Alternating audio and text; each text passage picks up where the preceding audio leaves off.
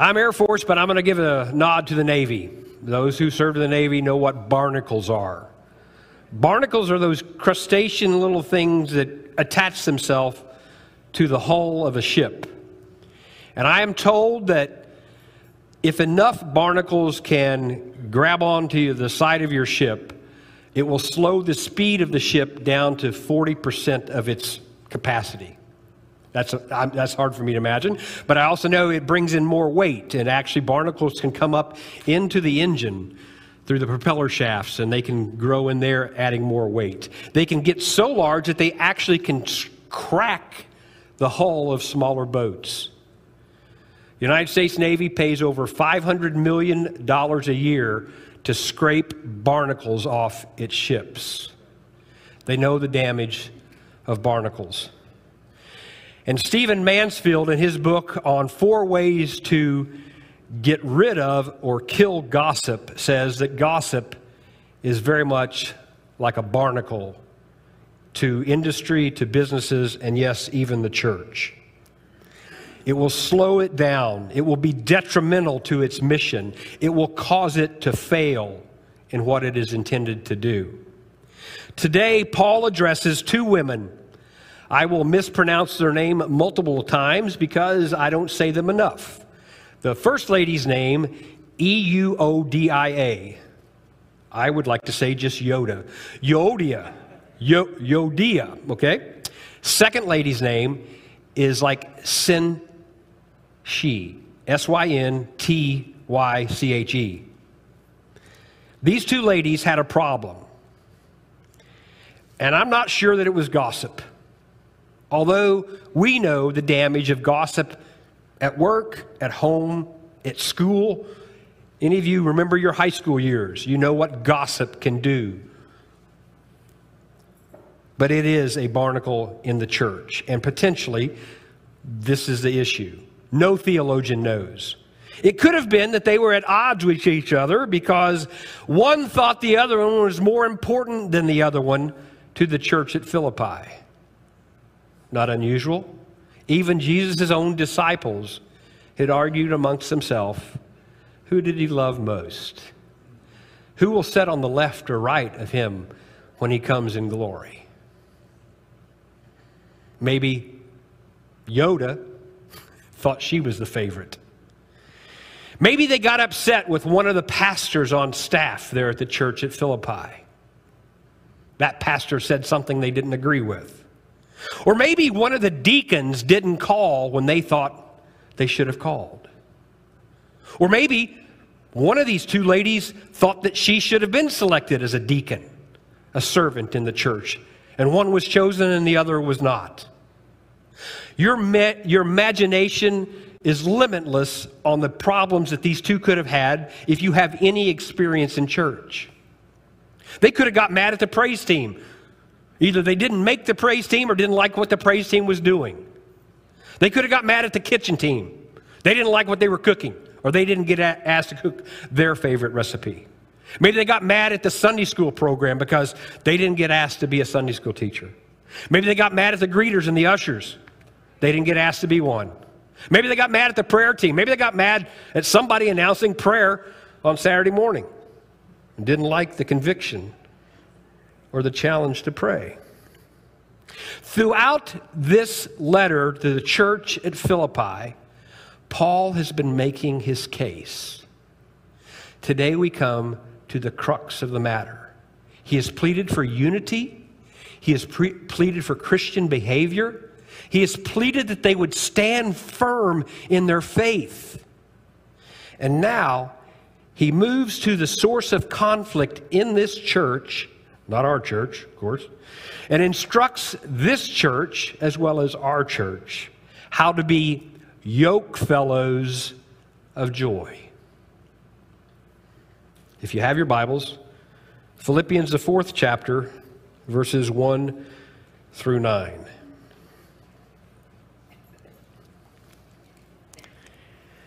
Therefore, my brothers, you who I love and long for, my joy and crown.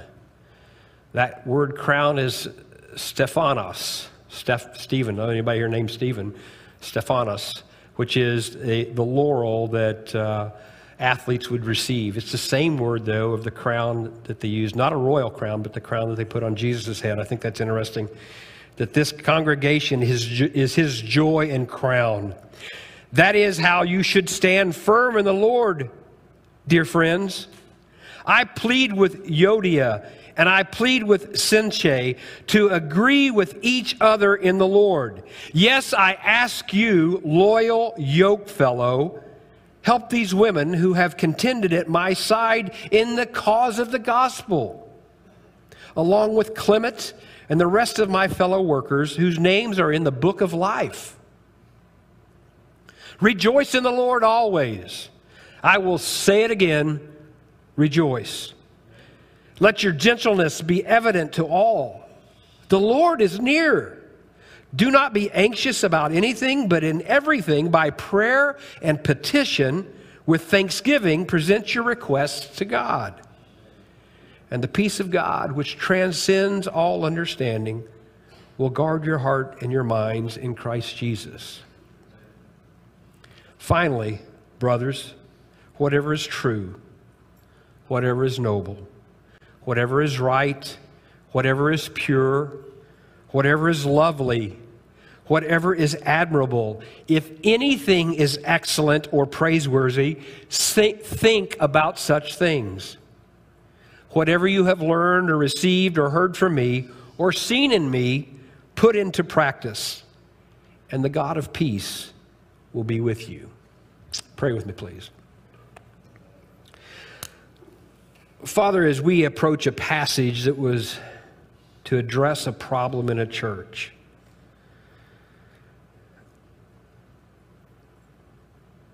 your disciple,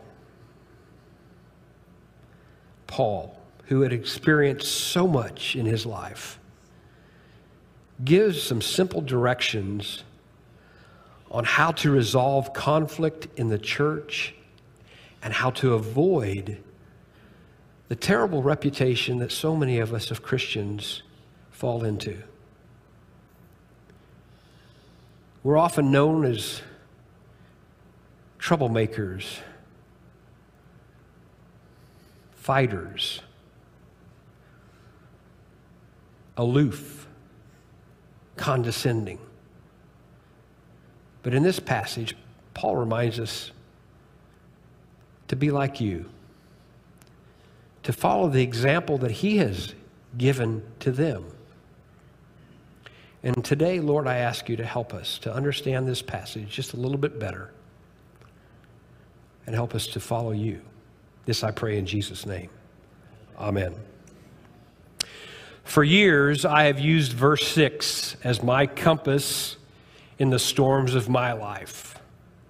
And I have shared verse 6 with probably some of you if you have ever asked me, you know, I'm in a difficult situation. What should I do? And I would say to you, verse 6, do not be anxious about anything, but in everything by prayer and petition with thanksgiving present your requests to God. And I don't want to take anything away from that verse. But I think I have been guilty in the past of extracting this one verse, as we so often do. We find one verse, take it out of context, and it may mean and speak to your heart, and I'm glad it does. But when you take it in the context of this passage, it will mean even more. Paul is giving instruction on conflict resolution. Oh, we've all been trained in it. And I know as an Air Force chaplain, you've, you've been in any business, if you've had any job where you have people working for you, they've probably trained you in some level of conflict resolution. Identify the problem, brainstorm solutions, apply a solution, and then come back again and we'll discuss. Well, I still didn't like you, didn't like you at the beginning. You told me not to, you know, whatever. That's not what Paul's saying. Paul is telling us to work together in finding a problem for the solution, finding a strategy, and then calls us to be yoke fellows together. First off, as we look at this passage, we are to be yoke fellows always. yoke fellows always. Verses 4 through 7 Rejoice in the Lord always. I will say it again, rejoice. Let your greatness be evident to the all. The Lord is near. Always. Always. Now, I saluted the Navy for a moment. The Marines. Is Fernando up there? I know. He's got d- dual blood. He's got active duty Marine time and reserve Air Force time, right? Or yeah, so he's kind of, but once a Marine, always a Marine. Those of you, any other Marines, I, I didn't look down after that. Any other Marines in here? If you've ever met a Marine, that is their slogan. I mean, I, yeah, Semper Fi, I, I, know all those. I only want a few good men, you know. You can't handle the truth. I can tell you a bunch of. That's a movie, yeah.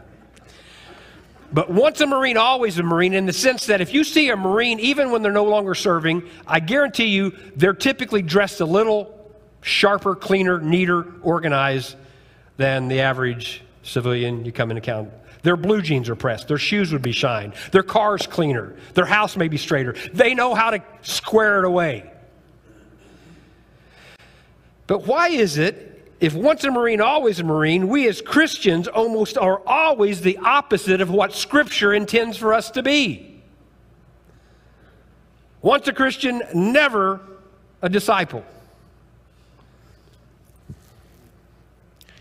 The stereotype failures of faith are rampant in our society, where we as Christians have said we've been called to do one thing, but we do a different thing. We are called to be loving, but it seems that we would love to argue, fight, and attack one another.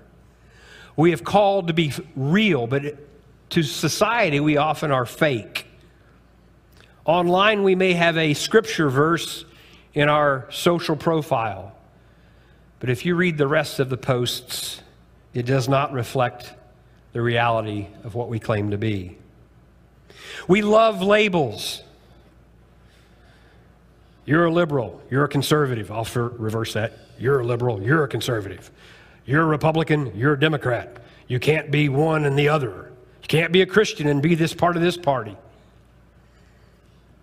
We crave numbers over spirituality. How big is your church? You heard me talking. I even began the sermon with, we went to the big church. But we need to remind ourselves not numbers, but spiritual fruit. Be involved in the harvest for the Lord. And then finally, one of the other stereotypes, and I drew these from a, a poll, poll, polling source, was that Christians have the need to be entertained. They go to worship and it's all about me. It better be all about him. And I don't mean Bruce or whoever's up here, not me. We are here to worship God, the Creator, the Redeemer, the Sustainer of our life, the one who forgives, the one who empowers us.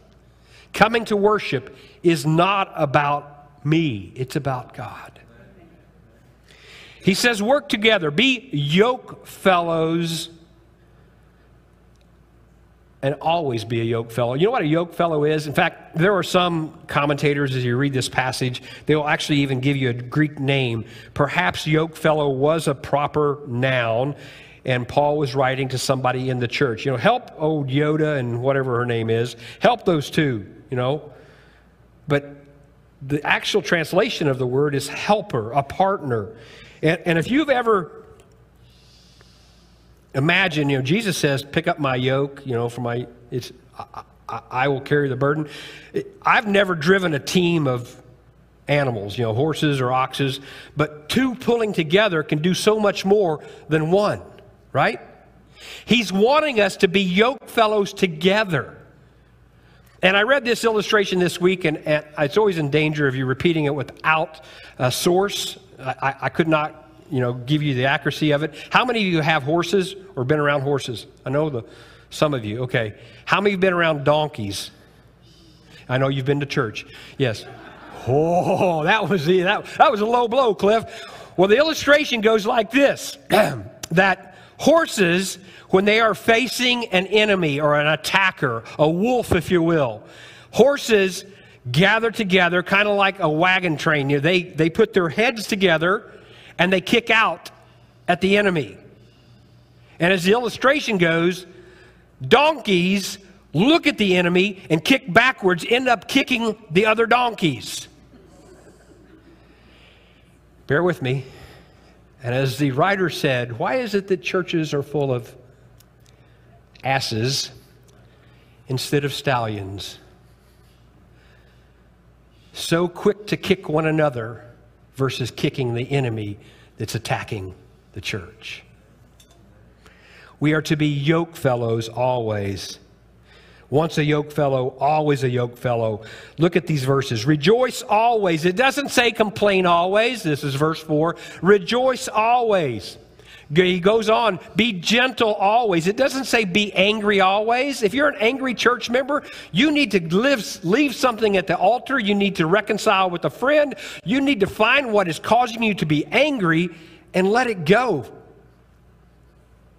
Pray always. He says, be anxious about nothing. Oh, that's so easy to say, right? That Greek word means to be pulled apart, to be destroyed. And when you are not with the Lord, if you let something else pull you away from Him, you will be more anxious. Oh, granted, there's all things. I know. I, have got kids. If they're not home and they're supposed to be home, first time they get in a car and you, you train them the best you can. And sometimes you know you're the one who trained them, so they, they speed. But, eh, you know, in any event, you, you, you know what it's like to be anxious. You know what it's like to, to struggle. But the closer you are to God, the more you can be this yoke fellow and have others, even in the other horses, if you will, gathering around you to protect you from the enemy. Pray always. Be thankful always. He doesn't say be ungrateful. I went to church today, I didn't get nothing out of it. Well, you probably didn't put anything into it. And I'm not talking about the offering either. I, am not. I mean, if you don't pray before you come to church, I guarantee you're going to be somewhat disappointed. You might be entertained. Cliff, Dan, Pierce, somebody might say something that strikes your fancy, but you should be praying. God, I'm coming to worship you. Speak to me. Open my heart, Lord. Open my mind to what you would have me hear and do and change and be like you. Thankful always. Peacemakers always. It doesn't say create division, He doesn't say create rivalry. Be a peacemaker. These two women, if you actually translate their Greek names, Yoda, I know I'm, I'm making fun of her name, and you should, never make fun of somebody's name. I mean, uh, my name is Clifton, and I hate to be called Clifford. That's a big red dog. and did you know there's a new Clifford movie coming out soon? I probably won't see that one. But Yodia, if you want to say her name that way, her very name means success.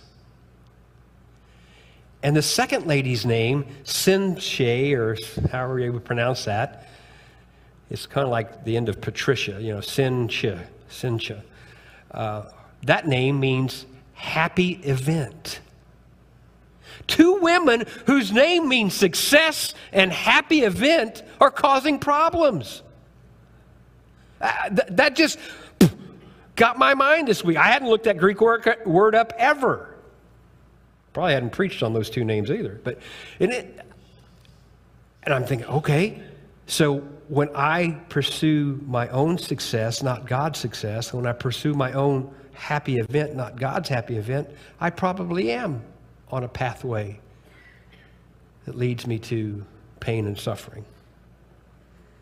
In this text, Paul tells us not to vent out our anger at each other but to diffuse our anger or our conflict with God.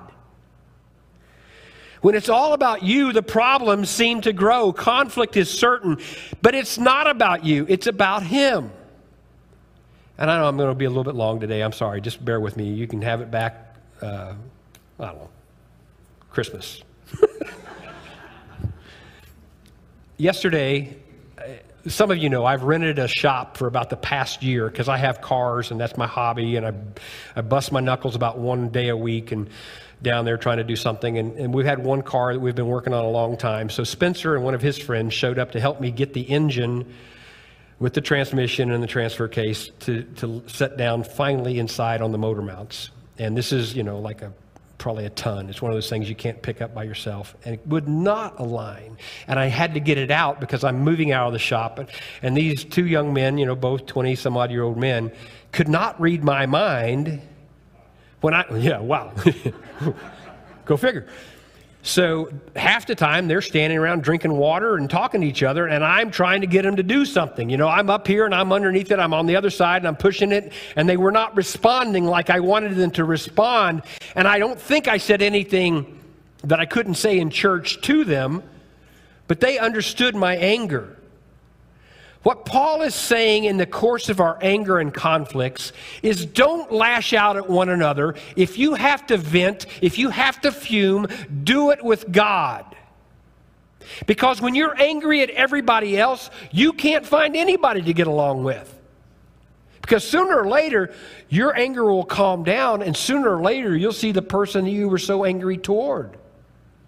And that creates a whole other situation where you have to apologize for being like a, you know what? One of those donkeys. Kicking them when you should have been kicking that engine and that transmission. And I think the last thing I said to the boys yesterday, I boys, the young men, I really don't have the skill set for what I'm doing. And that was, wit- I don't know if it was wisdom, it was God saying, Cliff, let it go. You can't do what you're trying to do. And so many time, times in our lives, you got to say, God, I can't do this. I got to bring it to you to where I can dif- diffuse the anger that I have with one another, with other people. Let your gentleness be evident to all. And the word is all, not just in church, not some translations say to all men. The Greek word is pas anthropos, the word we get anthropology from. All humanity, every living, breathing person. Essentially, Paul is denying us the opportunity to vent with one another. He's saying, vent with God. Be angry with God. Explain to God what you need and let Him diffuse your anger. Don't lash out at somebody else. Here's the thing if we vent with God, we can be peaceable with others. If we vent with others, we will never have peace anywhere. There are so many unhappy people in and out of the church. Paul, Paul could have quoted Patton, and now I'm tipping my hat to the army. Patton's one of his favorite quotes is either lead me, follow me, or get out of the way. Lead me, follow me, or get out of the way. Paul is leading us to follow him and our anger and give it to God and then get ourselves out of the way. I'm guessing some of you here are locked into seemingly irreconcilable conflicts with others. If you're normal, you've got somebody you've got conflict going on with. I think it was uh, Lance Armstrong that once said, If the fur ain't flying, you must be dying. I mean, living causes abrasiveness with some people. But if there is someone you're in anger with, perhaps you're part of the problem, reverse that pattern. Go to God, ask forgiveness with that person, and be a yoke fellow always. Finally, as we look at this passage, yoke fellows of action. Hi, Victoria. Is that you that just came in? So good to see you. So long. God bless you. I wish I knew how to say hello in Russian. There you go. I know a guy over there can speak a little bit. It's so sweet to see you. This is my neighbor who moved and was coming here, and she moved to another part of town, so it's so great to see you guys. Um, a yoke fellow of action is what Paul concludes this passage with. He says, Yoke fellows should practice. Look at this verse. Whatever you have learned, or I'm at verse 9, or received or heard from me or seen in me, put it into practice, and the God of peace will be with you. Another Patton saying is a pint of sweat is, will save a gallon of blood. A pint of sweat will save a gallon of blood. And anybody who's been in the military, you know that if you're not fighting, you're training. You know, it, it's like firefighters. If they're not fighting a fire, they're doing training, washing the truck, or rolling hose, or doing something. And how many times have you heard on the news, my training kicked in? Have you ever heard that before? you you know that. You train to do something, and when it happens, then you're trained in the way you should react. We must be trained in love, trained in forgiveness, trained not to grumble, but to praise, trained in the word of the Lord. Just as Bruce alluded to, that Fanny could give words of scripture when asked something. Be trained in the word. Not trained in conflict, not trained in anxiety, not trained in anger, but trained in peacemaking. Matthew 5 9, Jesus says, Blessed are the peacemakers, for they shall be called the sons or daughters of God if you don't know that beatitude, 5 9. Yeah. Well, Air Force people in here know that B 52s are often used in the form of a peace symbol, and it says peace the old fashioned way, you know, through nuclear deterrence. Yes, but peacemaking is the role of the yoke fellow. It's working together to help the church to stay focused on its mission. Now, this week, drilling down, you know, when I get my ideas and I try to find a video to go or something I might, might use with it. I found that there is an upcoming new movie that I probably will not watch, nor could I show you because it was, it was a little too edgy to be shown in church. But this particular character, I mean, this movie's not even released yet. It was just a, one of these, uh, you know, trailers kind of prompting you to want to see, a little teaser is what they call it. Um, this guy is telling a stranger that he really is a superhero and the guy says, Well, what's your superhero talent? He says, I'm a peacemaker. And the guy immediately starts ha- laughing. He says, There are no superhero peacemakers. They're all in destruction, and you know, they're this kind of stuff. And I thought to myself, it caused me to think maybe, just maybe, if we yoke with one another, become partners with others, become yoke fellows of joy, there'll be no reason for superhero peacemakers because we will be living out verses 9 and 10. Whatsoever you have heard, let me go back to, yeah, let me, let me, not 9 and 10, 8 and 9. Finally, brothers, you know, this was read when I retired from the Air Force. Not that I thought I had done that much, but I love this passage. Finally, brothers, whatever is true, whatever is noble, whatever is right, whatever is pure, whatever is lovely, whatever is admirable, if anything is excellent or praiseworthy, think about such things. Whatever you have learned or received or heard from me, or seen in me, put into practice, and the God of peace will be with you. Would you stand with me, please? We pray. Our Father, as we come now to a time of invitation, perhaps there's somebody here that has been in conflict with uh, someone in the church or someone outside of the church. Perhaps they've been in conflict with you.